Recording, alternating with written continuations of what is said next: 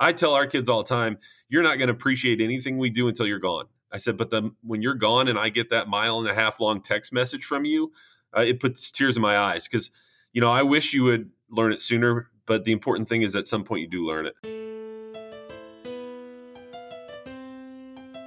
We tell our kids we don't train you for the state meet, we train you for life. All the things we're trying to do establish who you're going to be as a person. Hey, everybody, welcome back to the High School Coaches Club. I'm your host, Max Price. As always, I'm honored to bring another phenomenal high school coach to here today. I don't take this responsibility lightly, and in a world in which we have infinite choices, I seriously can't thank you enough for choosing to click the play button on the High School Coaches Club. And a huge thank you to Will Miner and the gang over at Netting Pros for sponsoring the club. If you need any facility improvements, make Netting Pros your first call. Not only will they help you design it, but they'll do it all custom for you. From the fabrication to the installation, they've got you covered for netting, digital graphic wall padding, turf, turf protectors, cubbies, windscreen, ball carts, you name it. They crush the baseball and softball world on a daily basis, but they also get after it in football, soccer, lacrosse, track and field golf courses, and just about any sport you can imagine. They are truly making facilities better all across America, providing high quality products and services for facilities, fields, courses, and stadiums throughout the country, not only at the high school level, but for recreational, collegiate, and professional sports as well. You can contact them today by calling 844 620-2707, emailing info at nettingpros.com, visiting their website, nettingpros.com, or by checking them out on Twitter, Instagram, Facebook, and LinkedIn for all their latest products and projects. Netting Pros, they're improving programs one facility at a time. This podcast is also sponsored by Driveline Plus. High school coaching is about effectively identifying and communicating what athletes need to do to improve. Driveline Plus is a growing and ever changing library of the best information on baseball player development. Members will find how to's on different baseball technology and the latest research findings from Driveline's lab, along with inside access to Driveline trainers to make sure you can effectively coach your team. Plus, members also get the best discounts that you can find on Driveline training gear. As a matter of fact, just this week I received 20 dozen of their good enough practice baseballs. Uh, they're phenomenal. Trust me. All of you wonderful members of the High School Coaches Club can get 25 bucks off your first year of Driveline Plus by using the coupon code HSCC. Go to drivelinebaseball.com slash plus to learn more. You can find the link down in the show notes. In this episode, I'm joined by the head cross country and track and field coach for St. Joseph Ogden High School in Illinois. His name is Jason Retz, and as you'll learn over the course of the next hour or so, he's one of those coaches that just gets it. The way he talks about his purpose, his passion for running, his love of seeing athletes overcome struggle, it's inspiring stuff, and I promise you, you're going to love it and you're going to love him. So let's do it. Let's dive in. It's episode 63 with Jason Retz. All right, Jason Retz, thanks for joining me today. Well, good to be here uh, really happy to have you on. I know, um, you know, we, we talked off air. We were kind of connected through Eric Detman, who, who I had on uh, before from uh, Lincoln High School here in Oregon. And uh, it's funny, uh, I, you know, I coach baseball, and the, the, baseball world is pretty small. But for whatever reason, the running world in this country, especially at the high school level, is it seems incredibly, incredibly tiny. Just everybody seems to know everybody in the running world. For sure, and uh, the good thing is you you have similar uh, experiences being a distance coach and a, running coach, so you are able to connect with people regardless of who they compete against because it's uh, pretty similar what you're trying to achieve regardless of where you're at. Yeah, that's actually kind of where I wanted to start. Is that you, you know you obviously as a track coach you you're involved in you know you have a decent understanding of everything that happens, but um, you specifically are, are kind of deep into the distance running game. I mean, I know you uh, in college uh, were an All American for 3,200 meter relay, which is hard to even fathom running that far for someone like me. Um, you know, as like kind of like a math teacher, you know, it, they always have to deal with people saying, "Oh, I hate math." You know, I, I don't like math. And uh, I, I, know for running, it's it's kind of a similar thing for a lot of people, where they as soon as they hear running, it's kind of like ah, I'm out. Uh, and it's it's something that for a lot of people, it's a hard kind of mental block to get past. You, was there like a point in your life that you could kind of trace back to when you kind of fell in love with with the idea of running? Absolutely. I I grew up playing all sports. I played baseball. I, I played basketball. I played hockey. I, I did all those things, and um, I loved being on part of a team. And honestly, when I started running, I joined the cross country team to get in better shape for basketball, um, so that I could that I could make the two mile time that our coach would require us to run to even make the team for basketball. So when I went into it, it wasn't necessarily for a love for running. It was to help me get in shape for these other sports. And what I found was over time, it took me a, couple years to figure this out, but over time, you know, the great thing about the sport of running was I saw the result of every bit of work I put in. I didn't have to wait for a time to get on the floor or time to get on the field.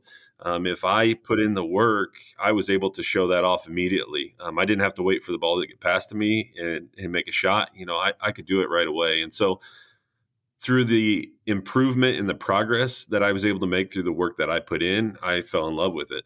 Um, and that's to me one of the best parts about um, the sport of cross country and track. That's what I've heard a lot of uh, track and field and cross country people kind of talk about is that idea of um, kind of like instant feedback like you like for baseball like if i if i become a better hitter today i might not know that for another three months right? Like i won't really know until i'm competing against other people and there's still the output from someone else like someone has to throw me the pitch and then i've got to do like so it's not as clean cut as as being able to immediately look and say look my, my time is better. I'm better than i was yesterday and like that that kind of it's not always linear of course there's ups and downs but just that ability to immediately impact your own um, outputs is something that a lot of people i've talked to in the running and, and, and track and field world seem to really gravitate towards. Yeah, it's absolutely wild because it's literally the instant gratification of the moment that gives you uh, that feeling or that joy from the work you've put in, but it's literally hundreds of miles and hours yeah. put in for those few seconds of improvement. So it, it's absolutely wild uh, for for the two to line up the way they do. Yeah, I married into a, uh, track family, so my wife ran ran track and, and, in college, and then her sister did the same, and then her little brother was uh, into track. He's he's actually much more into cross country, and um, so I've I, I, I you know growing up, I didn't really spend any time in the track and field environment, hardly at all, because it was during baseball season, so it would have been really hard to go and see it anyway. But um, then I married into it, and uh, man, you're right. You, you you train for so long and so hard, and then you know when when race day comes up, uh, depending on you know how far you're running it uh, or whatever the event might be, like it can be over, like you said, it can be over in you know 12 seconds, and it's like oh cool, like so months of work and work, and then you get to you know that maybe regionals or districts or even state stuff, and it's like wow, it's over in a flash. It's, it's so fast. Yeah, and I think as as a coach now, I, that's why I focus on the weather so much because I know all the work these kids have put in. Not that I can control it, but I just pray for good days because they put in so much work. You know, let that pay off in the way of a number, hopefully for them somehow. That's hilarious. I'm I'm obviously in Oregon right now, and it's uh, it has been raining for about 70 hours nonstop. And I'm looking outside, my backyard is literally turned into a puddle, and it reminds me of of cross country season here in Oregon because you never know what you're going to get. It's probably much the same in, in, in Illinois and other places of the world, but you just uh, especially cross country, there are obviously some races where it is just it's kind of it, it's nasty, it's brutal outside. Yeah, that's a. We're, we're similar here. It could be 32 degrees one day, and mm-hmm. then it could mm-hmm. be 70 the next, and, and, we could have a monsoon one day, and then it be uh, dry as can be in the next. So yeah, as a coach, like as a coach, how do you train? For, I mean, because like for for others, I mean, like for basketball, you know, obviously you don't have to worry about like, and for for a lot of sports, you don't have to worry about that. How do you do you like factor that in when you're trying to run practices like trying to obviously you talked about weather before so like are you looking at race day and what the weather's supposed to be and trying to emulate those conditions in practice? Like how does that work? Well i think it's just a mentality that you try to create with your athletes that whatever is thrown at you is going to be okay. And so you know you can't practice what the weather's going to be when you don't know right? But we take certain situations where nothing's going to prevent us from what we're doing. Now we may adjust what we need to do. No, the only thing that's going to prevent us here is lightning, right? We're not, we're not right. Lightning. Yeah. But anything else, you know, we're, we're going to adjust to to be safe for the kids, but nothing's really going to slow us down. We, we may move practice a little earlier, or we may practice in the morning if it's going to be super hot. You know, we're going to keep the kids safe, but nothing's going to prevent us from doing what we need to do. You know, a rain outside, we're going to go get it done. Uh, so I think just creating that mindset with the kids that regardless of what it's doing, we still going to get it done. Uh, I think that really helps, and it puts them in a good place when they walk to the starting line if there's bad conditions, knowing that hey, we practice in this, and, and this isn't anything to us. Well, and you mentioned earlier about how you originally, and this seems to be the case for a lot of people, they join cross country as a way to get in shape or stay in shape or whatever for something else. And then they fall in love with it. We had a, a an eighth grader this past year who played in our youth baseball program and played in our summer program, and then uh, got to this fall of his freshman year, this school year, and uh, I get an email about halfway through the cross country season from him, and he's like, "Hey, coach, I know." I was planning on playing baseball, but I I started cross country running just to get in shape. And he's like, I love it, and I, I just want to run now. And uh, there's just something uh, that I, you might not notice it unless you go and watch cross country teams or, or if you're a part of one. But uh, cult might not be the right word, but it's like w- once you get in with a cross country team, it's really bizarre how, from the outside looking in, they seem to be so I don't know. It's like a giant group of like best friends, and I, I'm sure it goes back to the training and the, the just the the conditions and the environment, and then uh, on race day and everything that goes into. But it's just like it's so much more than just like you're showing up to run cross country events. There's just something about those teams that is really unifying and uniting, and I'm not sure exactly what it is, but it's it's been really interesting to see from the outside looking in. Well, I think part of that is that early in the sport, especially when you've never done it before, you do get that instant gratification. Every race that you race, you're going to probably show some improvement.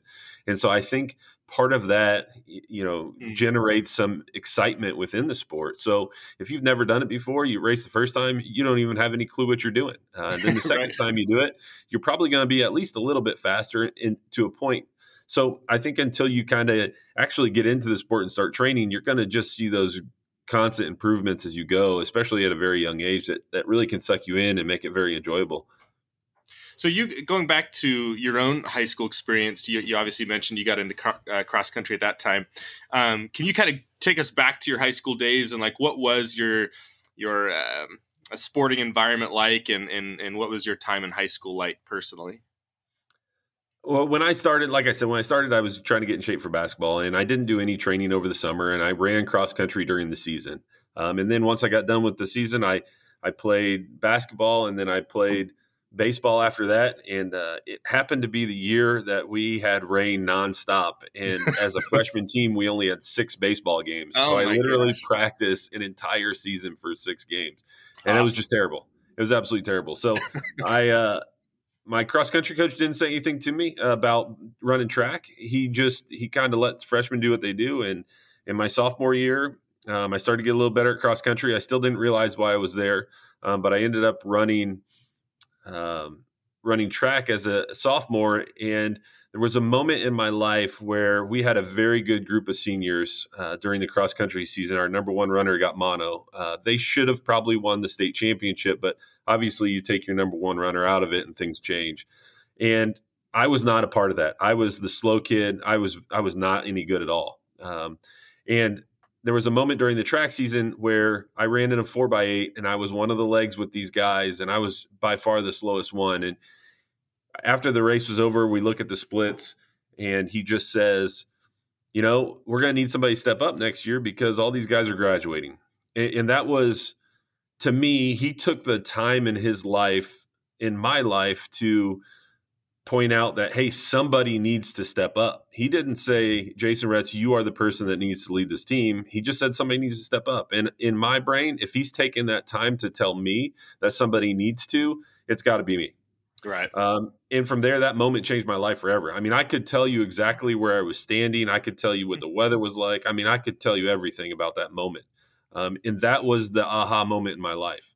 And so from then on, I've always taken that mentality that somebody's got to do it. Somebody's got to step up. And I've always made it be me.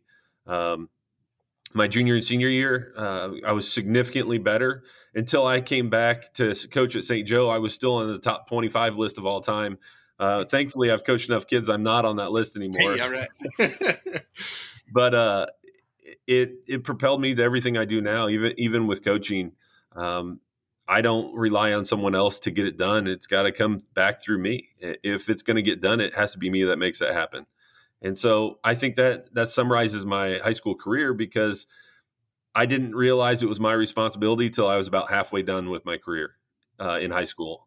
And then once I, I got that moment uh, it changed everything, and it's been awesome ever since. Well, yeah. Then you, like I mentioned, uh, kind of at the top of the show, then you uh, eventually become an All American in college for running the 3200 meter, uh, which, which at the time, did you ever, or have you ever? I'm sure you have, um, taken a step back and just kind of reflected on how crazy that is, just from where you were, even you know, just talking now as a freshman and a sophomore running cross country to where you ended up in college. Yeah, and I, I think I I think of that all, all the time. And, you know, I, I tell some of our kids that are uh, slower, I say, I don't really have any sympathy for you because I was terrible. I, yeah. My, I always phrase it. I was the 11th fastest girl on our team as a freshman. Like I, I would got beat by 10 girls on our team. That's how bad I was. And I put in the work to make it happen with my teammates and with my coaches. So I know that anybody can do it because if I have the ability to do it, being as bad as I was to start, anybody can do it. It's just a desire and a, a will and want to do it. And so I, I, think that's really helped propel. Any kid has a chance to be good. Every single one does. Uh, it's just the matter of connecting those dots in their brain and making it happen. It's really neat as coaches because everybody takes a different path to coaching. So you get some coaches who um, the sport, whatever it might be, the sport was really easy for them their whole life, and um, they can be a great coach. But then also, I think there's something a little bit special or unique or different, or I don't know if the word better is right, but I'm going to use the word better anyway. Uh, better about a coach who may, maybe wasn't that good and had to work really hard to become good because they understood and understand what it takes to reach that level. Whereas somebody who maybe was a little bit more naturally gifted, um, not that they didn't work hard for it, but they just there's a different level of understanding you have to have in order to become good when you're when you weren't good from the start.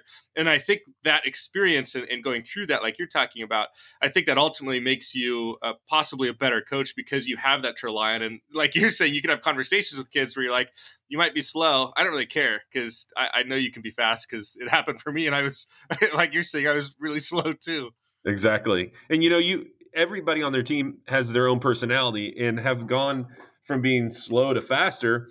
You have the ability to know kind of what those personalities are, or where they are in their life, because you've been there. You weren't always the fast kid, you weren't always the slow kid, but you can make those connections with kids because you were at that point in your life at some point and so it, does make it a little easier to know what they're going through. Now, whether they connect with you or not, you have the ability to at least try to develop that relationship. Mm-hmm. At what point did you know you wanted to be a coach? Honestly, probably that moment uh, my sophomore year when Coach Ackland said to me, "Somebody needs to step up," uh, and it wasn't necessarily it wasn't necessarily then that I understood that what made me understand that was when I finally put in the work and saw how easy it was. Don't get me wrong, uh, putting in the work is hard, but how easy it was to improve if I just listened to what he told me to do. Um, I knew that I I had the ability um, to share the things I had done to help people improve on their life. Um, I wouldn't be talking to you right now if I would never have had that conversation with my coach. And that's so awesome. th- that's some of the, one of the amazing things uh, I try to reflect on and tell the kids. I tell our kids all the time, you're not going to appreciate anything we do until you're gone. I said, but the, when you're gone and I get that mile and a half long text message from you, uh, it puts tears in my eyes because, you know, I wish you would learn it sooner. But the important thing is at some point you do learn it.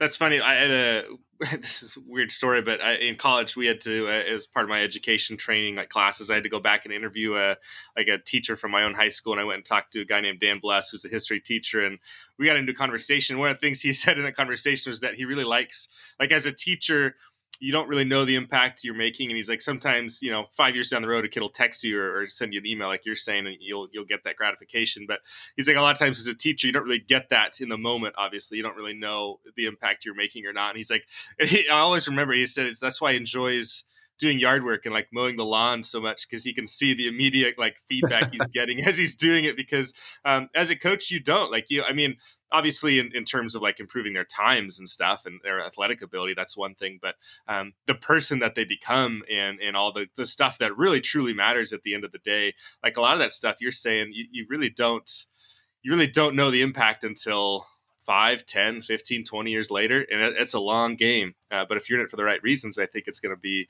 a, a big payoff when it happens yeah, for sure. I, one of the things we've gone to is we tell our kids we don't train you for the state meet, we train you for life. All the things we're trying to do establish who you're going to be as a person. And so the journey we take to get there is through running. And running can teach you so much about yourself. The results of what you get are from becoming a better person. And really, that's the number one thing most important to us. Um, the last text message I just got from an athlete um, that told me I was right, which I don't need to hear, right? But it's just funny. it says it, it pain the, the first line was it pains me to tell you this, oh, but so it was it was good. Um, puts a smile on your face. But but you're right. We're we're not I don't care how fast they run. I care about who they become. It's just running helps us establish a way to teach them who they can become. Exactly. Yeah. So you you went to college, obviously, and then uh, of course became a coach and, and whatnot. So can you take us just through that journey from uh, college up until where you currently are now? Sure. So uh, I ran collegiately for a few years. I tore my Achilles in half, and unfortunately, I wasn't able to um, perform at a collegiate competition level after that. Um, I still cycled on a cycling team for a, a few years, um, but when I was uh, doing my student teaching, I was put into a school and I started teaching, or I'm sorry, coaching as well. And they told me I was going to be coaching the girls, and and I I was like, uh, I don't know if I can do that. I didn't even know what times were good uh, when I was that age. Um, so I started doing that. I, I, coached Charleston High School in Charleston, Illinois, and uh, had a ton of success. Uh, the kids were absolutely great. The girls, the coach gave me full freedom of the distance runners, and I was able to just immediately jump in, all in, and do whatever I wanted. And we had a, a lot of success uh, for two years when I coached there. Um, I moved on to Arcola High School, which is a very tiny high school, and I coached everything. I coached football, I coached basketball, I coached volleyball, I coached track. They didn't have cross country at the time um, and they still don't. But I, I coach absolutely everything, and I, I, coached there for six years and I had a blast. Uh, we went from a team that was never winning conference to a team that was winning every single year uh, for the conference for the boys and girls, and our numbers grew and the quality went through the roof. Uh, the year after I left, they actually finished third as a team at the mm. track state meet, so that was pretty awesome to watch as well. Um, so after I left there, I came back to uh, my hometown, St. Joe Ogden, and was able to uh, start rolling here. And I took over cross country and track, uh, and our track program is phenomenal. We have boys and girls. We combine them together, and we utilize the strengths of the coaches that are on staff, and they take that group. So, for example, I take all the distance runners, regardless if they're boys or girls. And our girls' head coach was a, our a heptathlete in college, and so she takes the sprinters and jumpers. We have a throws coach that um, was a thrower. Um, one of our throws coaches uh, threw at Wichita State, which and did the decathlon. Which, if you know anything about Wichita State, has phenomenal decathletes. Um, almost every year they have somebody competing for an NCAA title. Um, so we have a very unique program where we're boys and girls combine.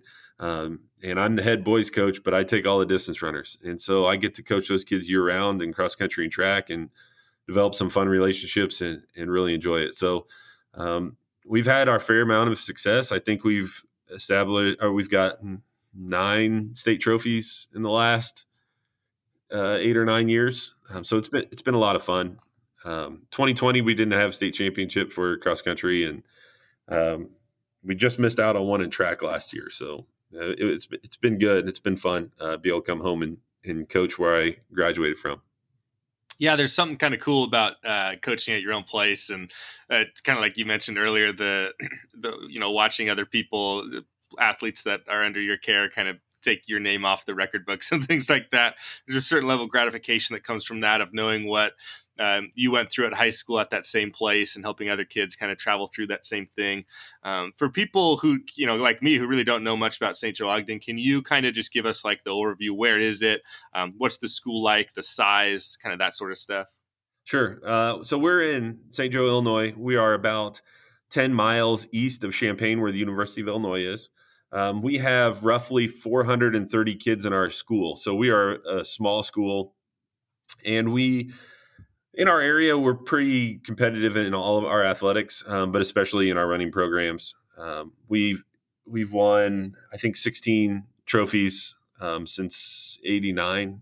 Um, we're we're okay in the competitive realm of things. Um, we are um, we're not getting any bigger even though we've got U of I closer to us, there are several towns that are just a little bit closer that are growing. So we're not necessarily a, a growing population of people, but we're also not getting a ton smaller. I think we capped at almost 500 students about two years ago, and we're all the way down to 430, just to give you some idea um, what our population looks like. Um, we are not a Catholic school, even though we're St. Joseph Ogden. Funny story: Abraham Lincoln stayed with our postmaster uh, when uh, there was a snowstorm, and so Lincoln called him St. Joe for uh, letting him stay at his house. So now we're St. Joseph. We are not a Catholic school. I can't recruit. I was gonna say you might be the only Saint Saint any school, but certainly St. Joseph. That's not a Catholic school in the country. Uh, several years ago, we had played somebody in the playoffs for football who didn't know us, and they were also a Catholic school. And one of the things he said, and this has been almost 20 years ago now, but one of the things he said was, "It's good to see two Catholic schools this far in the playoffs." Uh, and our our uh, football coach was too nice to not tell him that we weren't a Catholic school. until. After we till after we beat them. so close, not quite. Oh, that's funny. so when you um, when you took over, so you you know you're handed the keys to the program or whatever. Um, what were what was kind of your first steps? Like as you're kind of looking over the program, where it is, what it has, what it's all about. Um, what were kind of the first things you did when when you took over there? So I think one of the things that was important to me was just kind of reestablish the culture and what the expectations were. There were a lot of kids on the team. There were almost 40 boys on the team, but we had a lot of throwers and a lot of people who were there to participate. Um, and I didn't want people there to just participate. I wanted people there with a purpose. Um, now, whether the purpose was to be a good teammate or was to just see how good you could do, that was great. But I, I wanted to make sure that what we were doing was purposeful. When you showed up every day, it wasn't just to talk to your friends, it was there to take care of what we needed to take care of. And sometimes that was on an individual basis. Um, but we took care of what we needed to and tried to be the best version of ourselves. And I think that took very little time uh, because my high school coach was actually filling in as a coach uh, the year before I got here. There was a set of circumstances which forced him kind of back into that position. And so he was kind of filling the gap until I came back. And so it wasn't as difficult for me to establish because the guy who had helped me establish a lot of my beliefs was the guy in control before me. So it wasn't as difficult to get things rolling as well as as they are now. Um, but it was just a, a, direct focus of okay, I'm now the person who's going to be in charge of this thing for a while instead of somebody filling in, if that makes sense to you. Yeah. So having that culture established prior to me being there or started for me being there was very important. But then just being full blown, um, getting after it, um, it, has been very important. Um, one of the things I, I love to do is like I, I learn. I host a clinic every year um, at my own house for distance runners. Uh, my son actually has his own vlog where he interviews coaches and athletes, um, and he runs as well. He's an eighth grader, so I'll get to have him next year. Awesome. Um, but I love learning, and so I try to take everything I can, and so that comes to the athletes as well. So as I try to establish culture as we got going, I really had to lean on uh, knowing my athletes. We would go to movies together. I would they'd have meals every Friday night. I'd go with them. I'd go hang out and watch a movie um, at wherever they were at. Um, I would try to do absolutely everything I could to learn who these people were to help establish a culture that could be sustainable. Um, and so that's one of the things we tried to do is make a family environment. And having that family environment has been really important to our success over the course of the years. Now, uh, Post COVID, it's hurt a little bit um, because I am fairly demanding in the things we do, but establishing that for success is what's necessary. Um, what has changed post COVID for success is no different than what it was before. For some people, it's just a little more difficult to find it. And I try to do everything I can to help them find it peacefully, uh, but it doesn't always work. Yeah, no kidding. It's it's kind of changed a lot of the way we have to do things sometimes um, yeah, when you when you talk about family, I think that's again it goes back to it kind of I was, I was trying to get at with the cross country part of things, where it's like the the running world. Um, it, it's not how do I say? It? It's not like your um, it's not like you're in this environment where the the competition isn't there because there's so much competition in running, uh, both within um, obviously competing against yourself is like the number one thing, but then in practices and training, of course, you're competing against each other, uh, and it kind of builds the the relationships that way. But there's just something different about runners where they're able to come together as a family in ways that I don't see as much. Maybe that's not the right way to say it, but I don't see as much in other sports. And I don't know exactly what the reason is behind all of that and whatnot, but it just seems like a lot of times runners or, or track teams or whatever it might be, cross country, they end up being really close uh, and really friendly with each other. And they seem to hang out a lot outside yeah. of the running environment. And, um, you know, a, a, lot of programs use that term family, but I'm not sure that anyone uses it quite as intentionally and um, honestly as, as track teams tend to do. It's a shared struggle. And, you know, by no means am I comparing anything we do to our, our service members or people who are in the fire department or, or the police department, but th- there's a shared struggle um, when you're in those environments. And, and when you're a runner, especially a distance runner, there's a shared struggle you have with them every day. And when you can suffer together and see the worst side of people and be there for each other, um, it creates a bond. And I think that's why I've got coaching friends across the nation because I've never had to have run with them, but we share a bond. And I, I know exactly where they're coming from. And like we talked about at the beginning, um, I know what they go through on a day to day basis, even though I'm not at practice and I never have to go to practice f- with them. Um, there's just a, a, shared struggle that you have at a high level. Uh, I mean, we have kids passing out and, and, you know going to the hospital from working too hard, right? And, and that's just a struggle that it's rare to find that on another playing field unless there's an injury. right. Yeah, no kidding.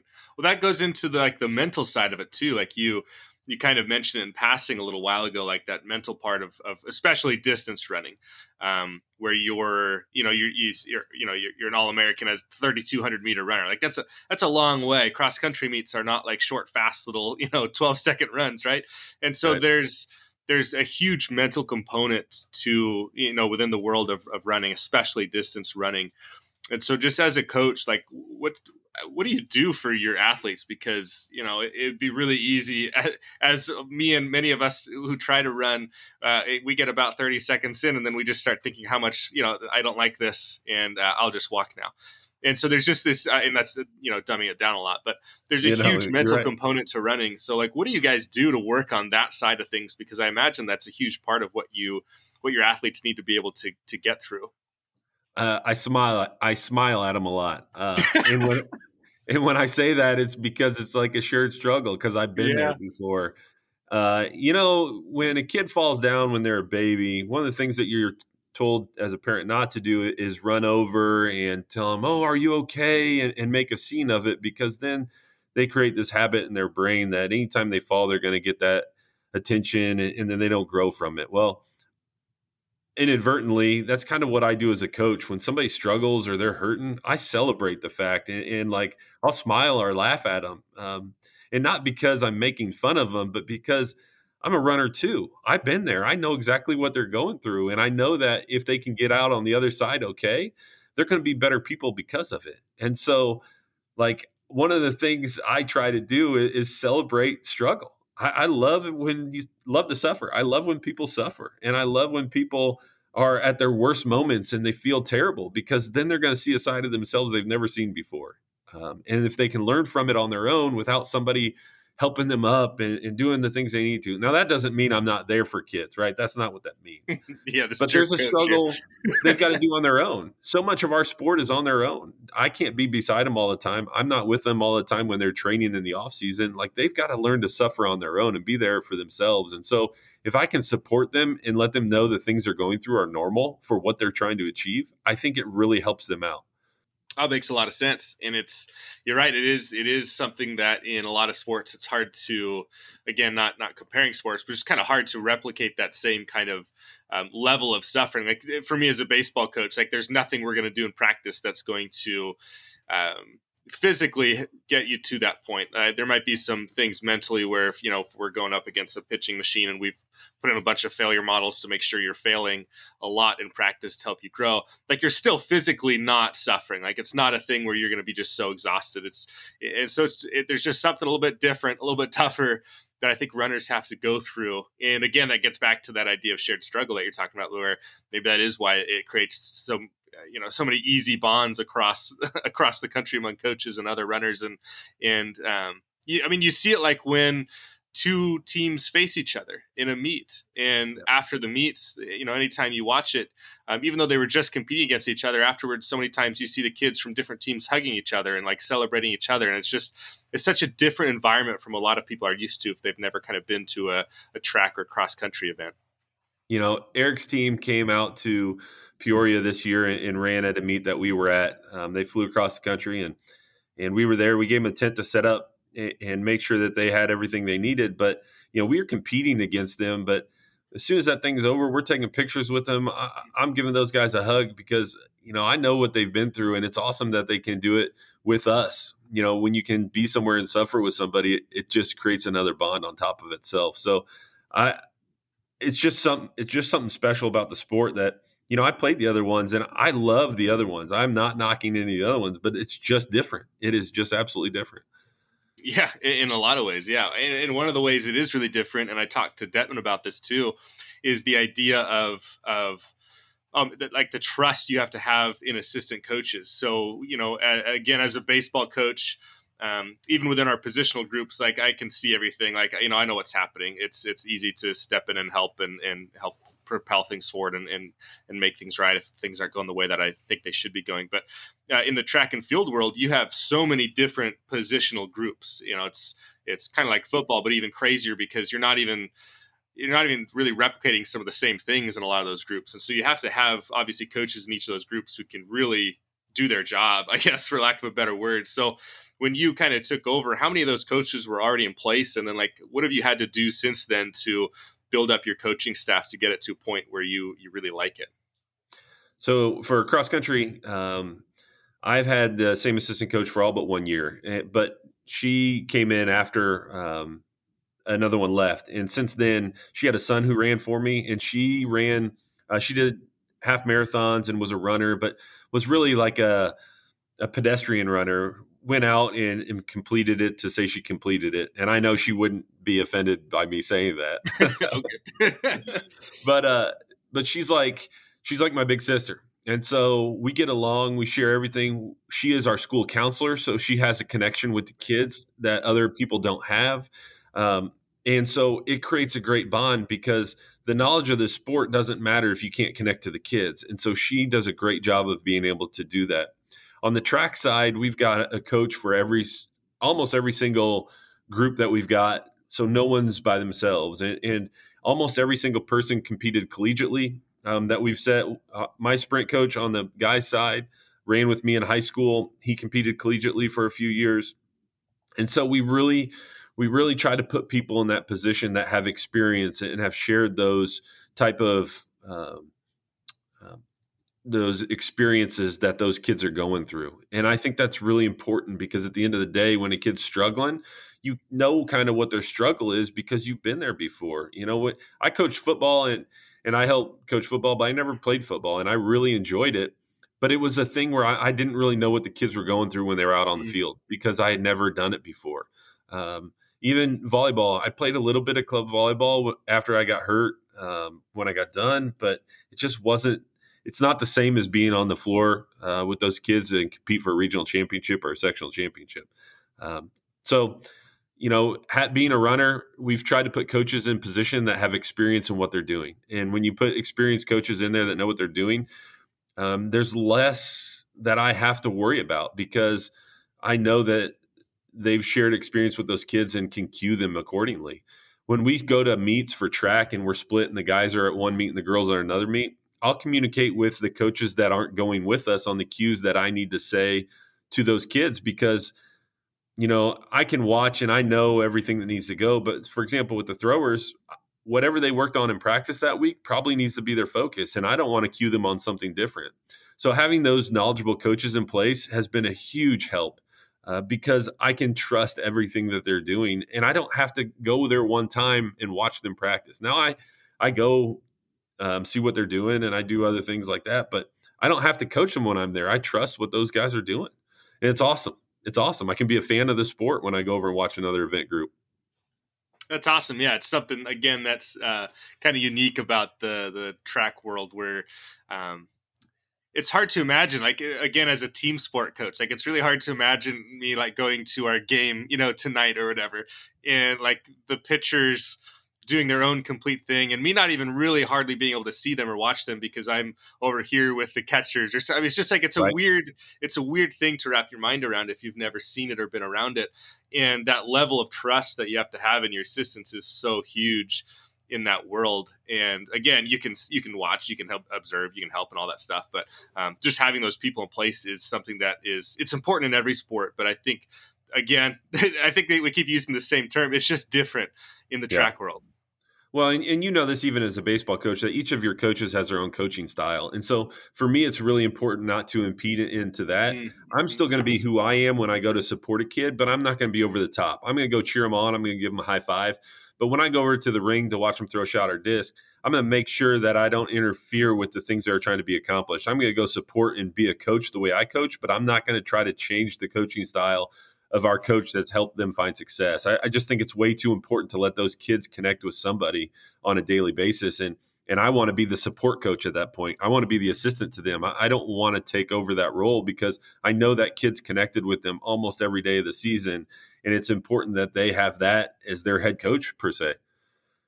Well, and, you mentioned earlier the idea of you know one of the things you tried to do is is establish this culture and, and build this culture of um, you know kids who are showing up with a purpose and and whatnot. Because I know a lot of times the track world. Um, well, even like you, you mentioned like as a cross country runner, you originally came into the sport as uh, something to do for a different sport. So you had a purpose, but a lot of times, like you mentioned earlier, um, there are kids that kind of come out for track and field expecting it to be um, more of like a social environment. And so when you if we go back to when you first kind of got there and you, you, mentioned that one of the things as your culture you were trying to set up was that you were going to have a purpose when you were here. Do you have any like specific things that you did or just was it just talking with the team and individuals? Like how did you kind of try to create that establishment?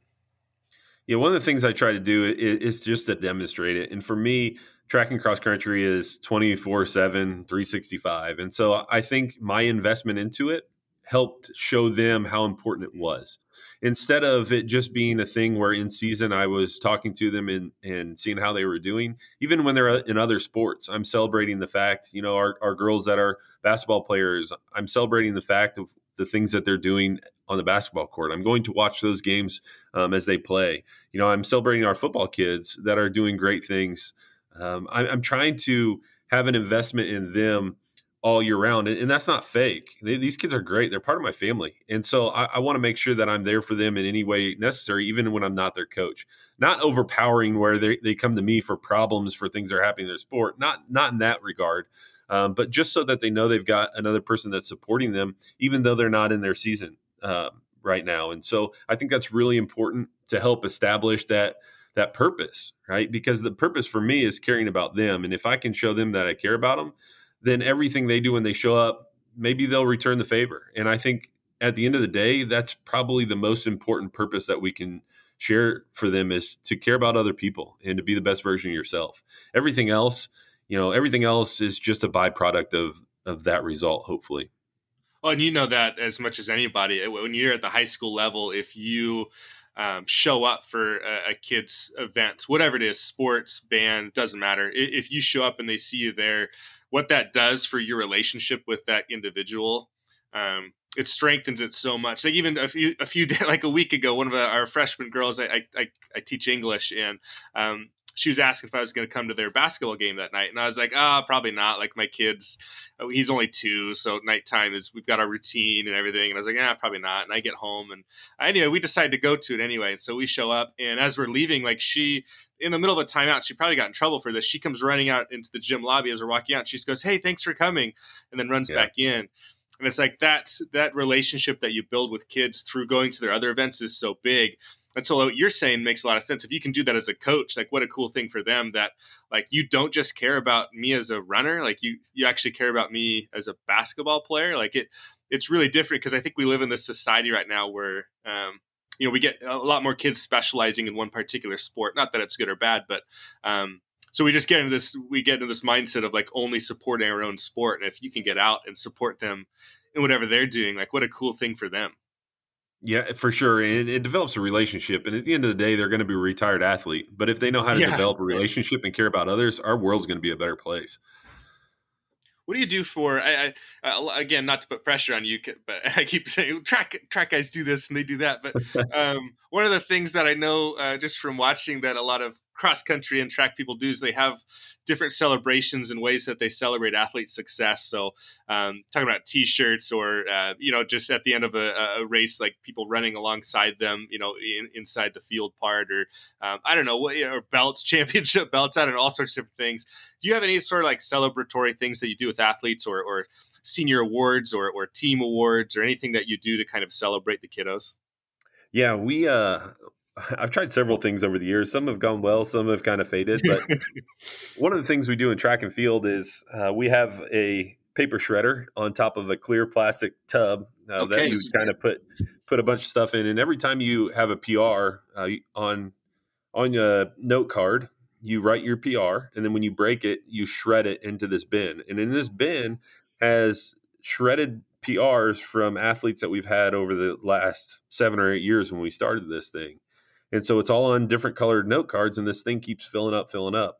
And the sound of that paper shredder when we get done, back from a meet the next day and, and they're shredding PRs, I asked the kids, I said, Isn't that the greatest sound? And, and a smile goes on their face every time because to know that they were better than they've ever been uh, is awesome. But then to hear the sound of that shredder shredding what they were and then writing on that new note card what they are now is awesome. Um, and so that's one of the things that's really stuck for us is celebrating uh, shredding PRs. Um, and it's simple to do and easy to do, but we love doing that. Um, in cross country, anytime they get a PR, we give them a, a PR band. Uh, it's just a, you know, one of those plastic bands they can put on their wrist. And um, every time they, they're better than they were before, they get a new one. In track and field, you know, not everybody races each other all the time. So uh, we give a W band. So if you win your heat, if you win the race, it doesn't even have to be overall, but if you win your race um, or your flight, you get a W band. And so you're trying to give as many W's as you can because each one is important for the team. Um, with only, you know, eight or nine people in a race for a sprint race and, you know, up to 12 people in a distance race, uh, there could be multiple races where you could help the team from a different race uh, that you're in. So it's important to win. Um, and celebrating the fact of the things that it takes to win is what we're trying to celebrate. So you may not be the fastest person, you may be in the slow heat. Um, and there may be three people in your race, but if you win that, you get a W band because it's important that you do everything you can to win um, your opportunity. So That's awesome. so those are a few of the things I've stuck. We give mileage shirts um, every thousand miles. Our kids log. Um, we do stuff like that. I give them um, a baggage tag that has how many miles for the summer once they hit a certain number. Um, we do things like that, but shredding PRs and, and giving the bands, I think, are the things that have stuck the longest and, are most gratifying for the kids. Um, just kind of celebrating the things that they're doing, uh, and everybody can see it. You know, we try to give out the bands at a track meet, the W bands. We circle up after it's over. At a track meet, uh, St. Joe Ogden is the first team there and the last team to leave. Um, and one of the reasons we're the last team to leave is not only clean up camp, but we're going to make sure we cover and celebrate everything good that's happened at the meet. And so we'll circle up by the goalpost and and hand those out and and celebrate them in front of their peers. And I think that's really important for them to see it. Um, and even those kids, you know, the biggest smiles on your face are the kids that were in the slow heat and maybe moved up a heat and, and uh, get a win. They may not be in the fast heat. They may not have won on the day. They may not even placed, right? But to get that band, there's a big smile on their face that they took care of what they needed to that day. So it's definitely been fun to watch it evolve um, and, and take off. And, and anytime you can glorify the kids, um, uh, they appreciate it and it helps build that relationship.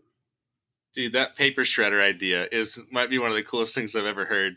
Uh, it's literally the... the... only original idea I've ever had. I mean, I stole the band idea from other people. All our workouts are stolen from other people. It's the only idea I've ever had in my life. That's what I thought. it's an awesome one, and it's so cool too because it's again like you're you just talked about there, kind of at the end. It's that idea of um, celebrating like competing against yourself. And so uh, the the pr thing and again goes back to kind of what we talked about this the start of this whole thing is that idea of um, just kind of the the instant gratification the beating of your own um, standards and and overcoming those standards and going you know from you know one speed to the next speed and just continually growing. And uh, the sound of the shredder. And, and, as anyone knows who's used the paper shredder, they have a very distinct sound. So I'm yeah. sure those kids will be really funny for the rest of their lives. Anytime they use a paper shredder, you know exactly what's going to be going through their head till the day they die. well, and they can see the amount of papers that are in their shred, those note cards. And, you know, we use colored note cards, so there's all the different colors. But I mean, there's nine years worth of shredded PRs in that thing. And, and so to watch it you know, we had this huge tub when we started, and there was just a little bit of paper in the bottom, and now the thing is almost half full, and, and it's just awesome. You know, shredding note cards. You know how much paper it takes to fill a trash bag. You know, it, it takes tons, and so it's been fun to watch that get bigger and bigger. I'm going to be hunting, hopefully, for a uh, clear tra- giant trash can someday, and just keep filling those things up. Never going to throw them away. No kidding.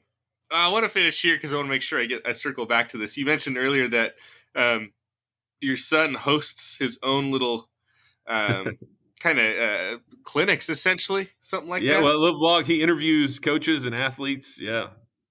How did that? How did he come about into that world? COVID.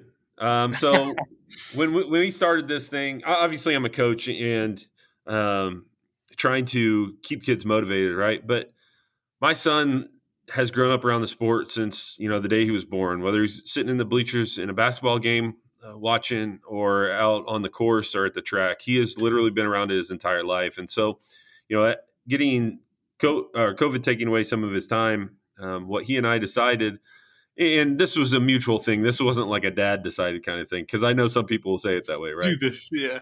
Yeah. But I said, you know, you got to try to find a way to keep your, your teammates motivated. And one of the reasons, things we came up with was, you know, we're at home uh, doing these workouts. Why don't we just record them? And so we started recording some of his workouts, and it's kind of grown into him talking to coaches across the nation.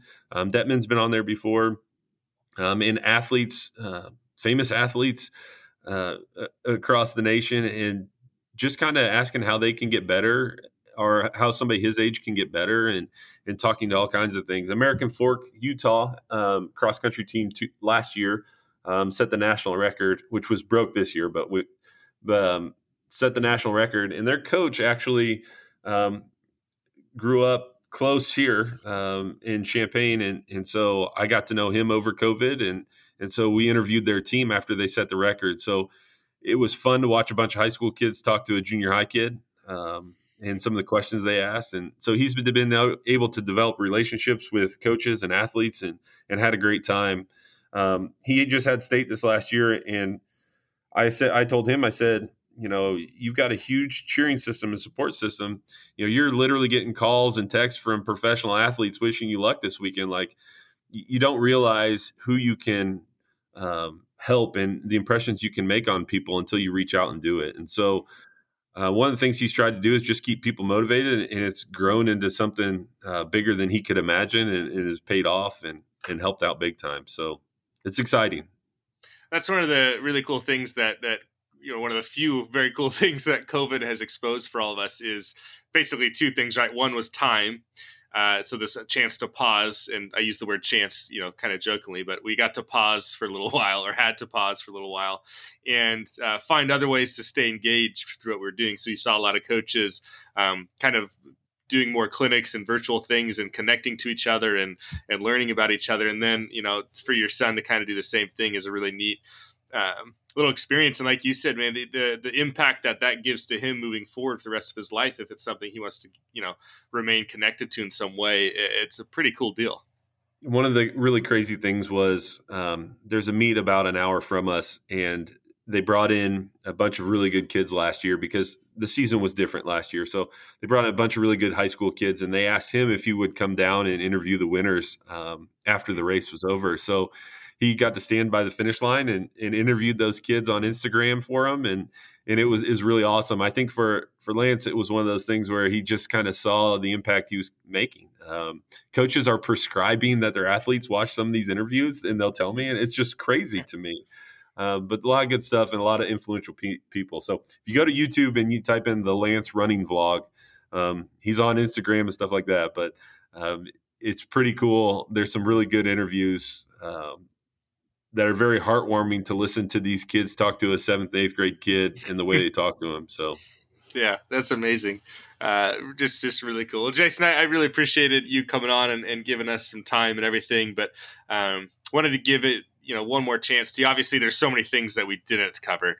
Um, you know fundraising senior stuff i don't know there's leadership community service all sorts of different things that um, obviously go into coaching at the high school level but um, just kind of want to leave it here for you and, and, give you the mic one last time if there's anything you wanted to toss out there any um, i don't know shout outs um, advice to younger coaches advice to yourself as i don't know whatever you want to do with it is, is totally up to you no, I think I think what you're doing here is the key to everything. Is the continual learning, right? Listen to people talk that are outside your realm. Listen to people who have different beliefs than you, and and I think that's really one of the things that COVID has helped with a lot of people. You know, we've seen more world records fall in distance running over the course of the last year, um, mm-hmm. percentage wise, than we've seen in a long time. And I think a lot of that has because people have continued to learn. They've set time to themselves. They've prioritized. And I think as coaches, if we do that and we prioritize the things we listen to and we continue to learn, our kids are going to be the benefit of that. And at the end of the day, you know, I tell our kids I want to be in the Hall of Fame, and it's not because I want to be in the Hall of Fame because of me. It's because I want to make sure I provide those kids with an opportunity to be successful. And if I do that, um, they'll be successful, and, and the results will take care of themselves. So I that's not a plea to be in any Hall of Fame. That's just saying they deserve a Hall of Fame type coach. And so I got to continue to learn so I can make sure I align with the things I'm asking them to do. I love it. Makes so much sense uh, thank you uh, so much for doing this thing. The the paper shredder idea. There's so much more important stuff that we talked about, but the paper shredder idea is something that's going to stick with me for probably a long time and try to figure out how we can replicate something kind of like that. Uh, it's, it's just so cool. So um, appreciate you coming on and, and, talking about the shared struggle and and and just everything that goes into the mental side and and just the running world is so so fascinating to me because of just all the things that we talked about today and whatnot. So appreciate Detman getting us uh, you know connected to each each other and, and really appreciate you coming on here. So thank you, Jason. Yeah, it's been a blast. Huge thanks to Eric Detman for connecting me to Coach Retz. I don't know that I've ever chosen to run unless I was forced to do so, but the passion Jason has for running and how people can use their mental experience as a runner to overcome life's many trials and tribulations, it's next level stuff. I just had an absolute blast recording with him. If you aren't signed up for the weekly newsletter or if you haven't picked up some High School Coaches Club stickers, you should definitely do it. Head on over to highschoolcoachesclub.com to get started. Don't forget to leave a rating or a review if you're listening on Apple Podcasts. And no matter where you're listening, hit that subscribe button. Most importantly, though, if you found any value at all from this episode or any previous episode, please share it with anybody. Doesn't matter if it's on social media, via email, through the old fashioned word of mouth.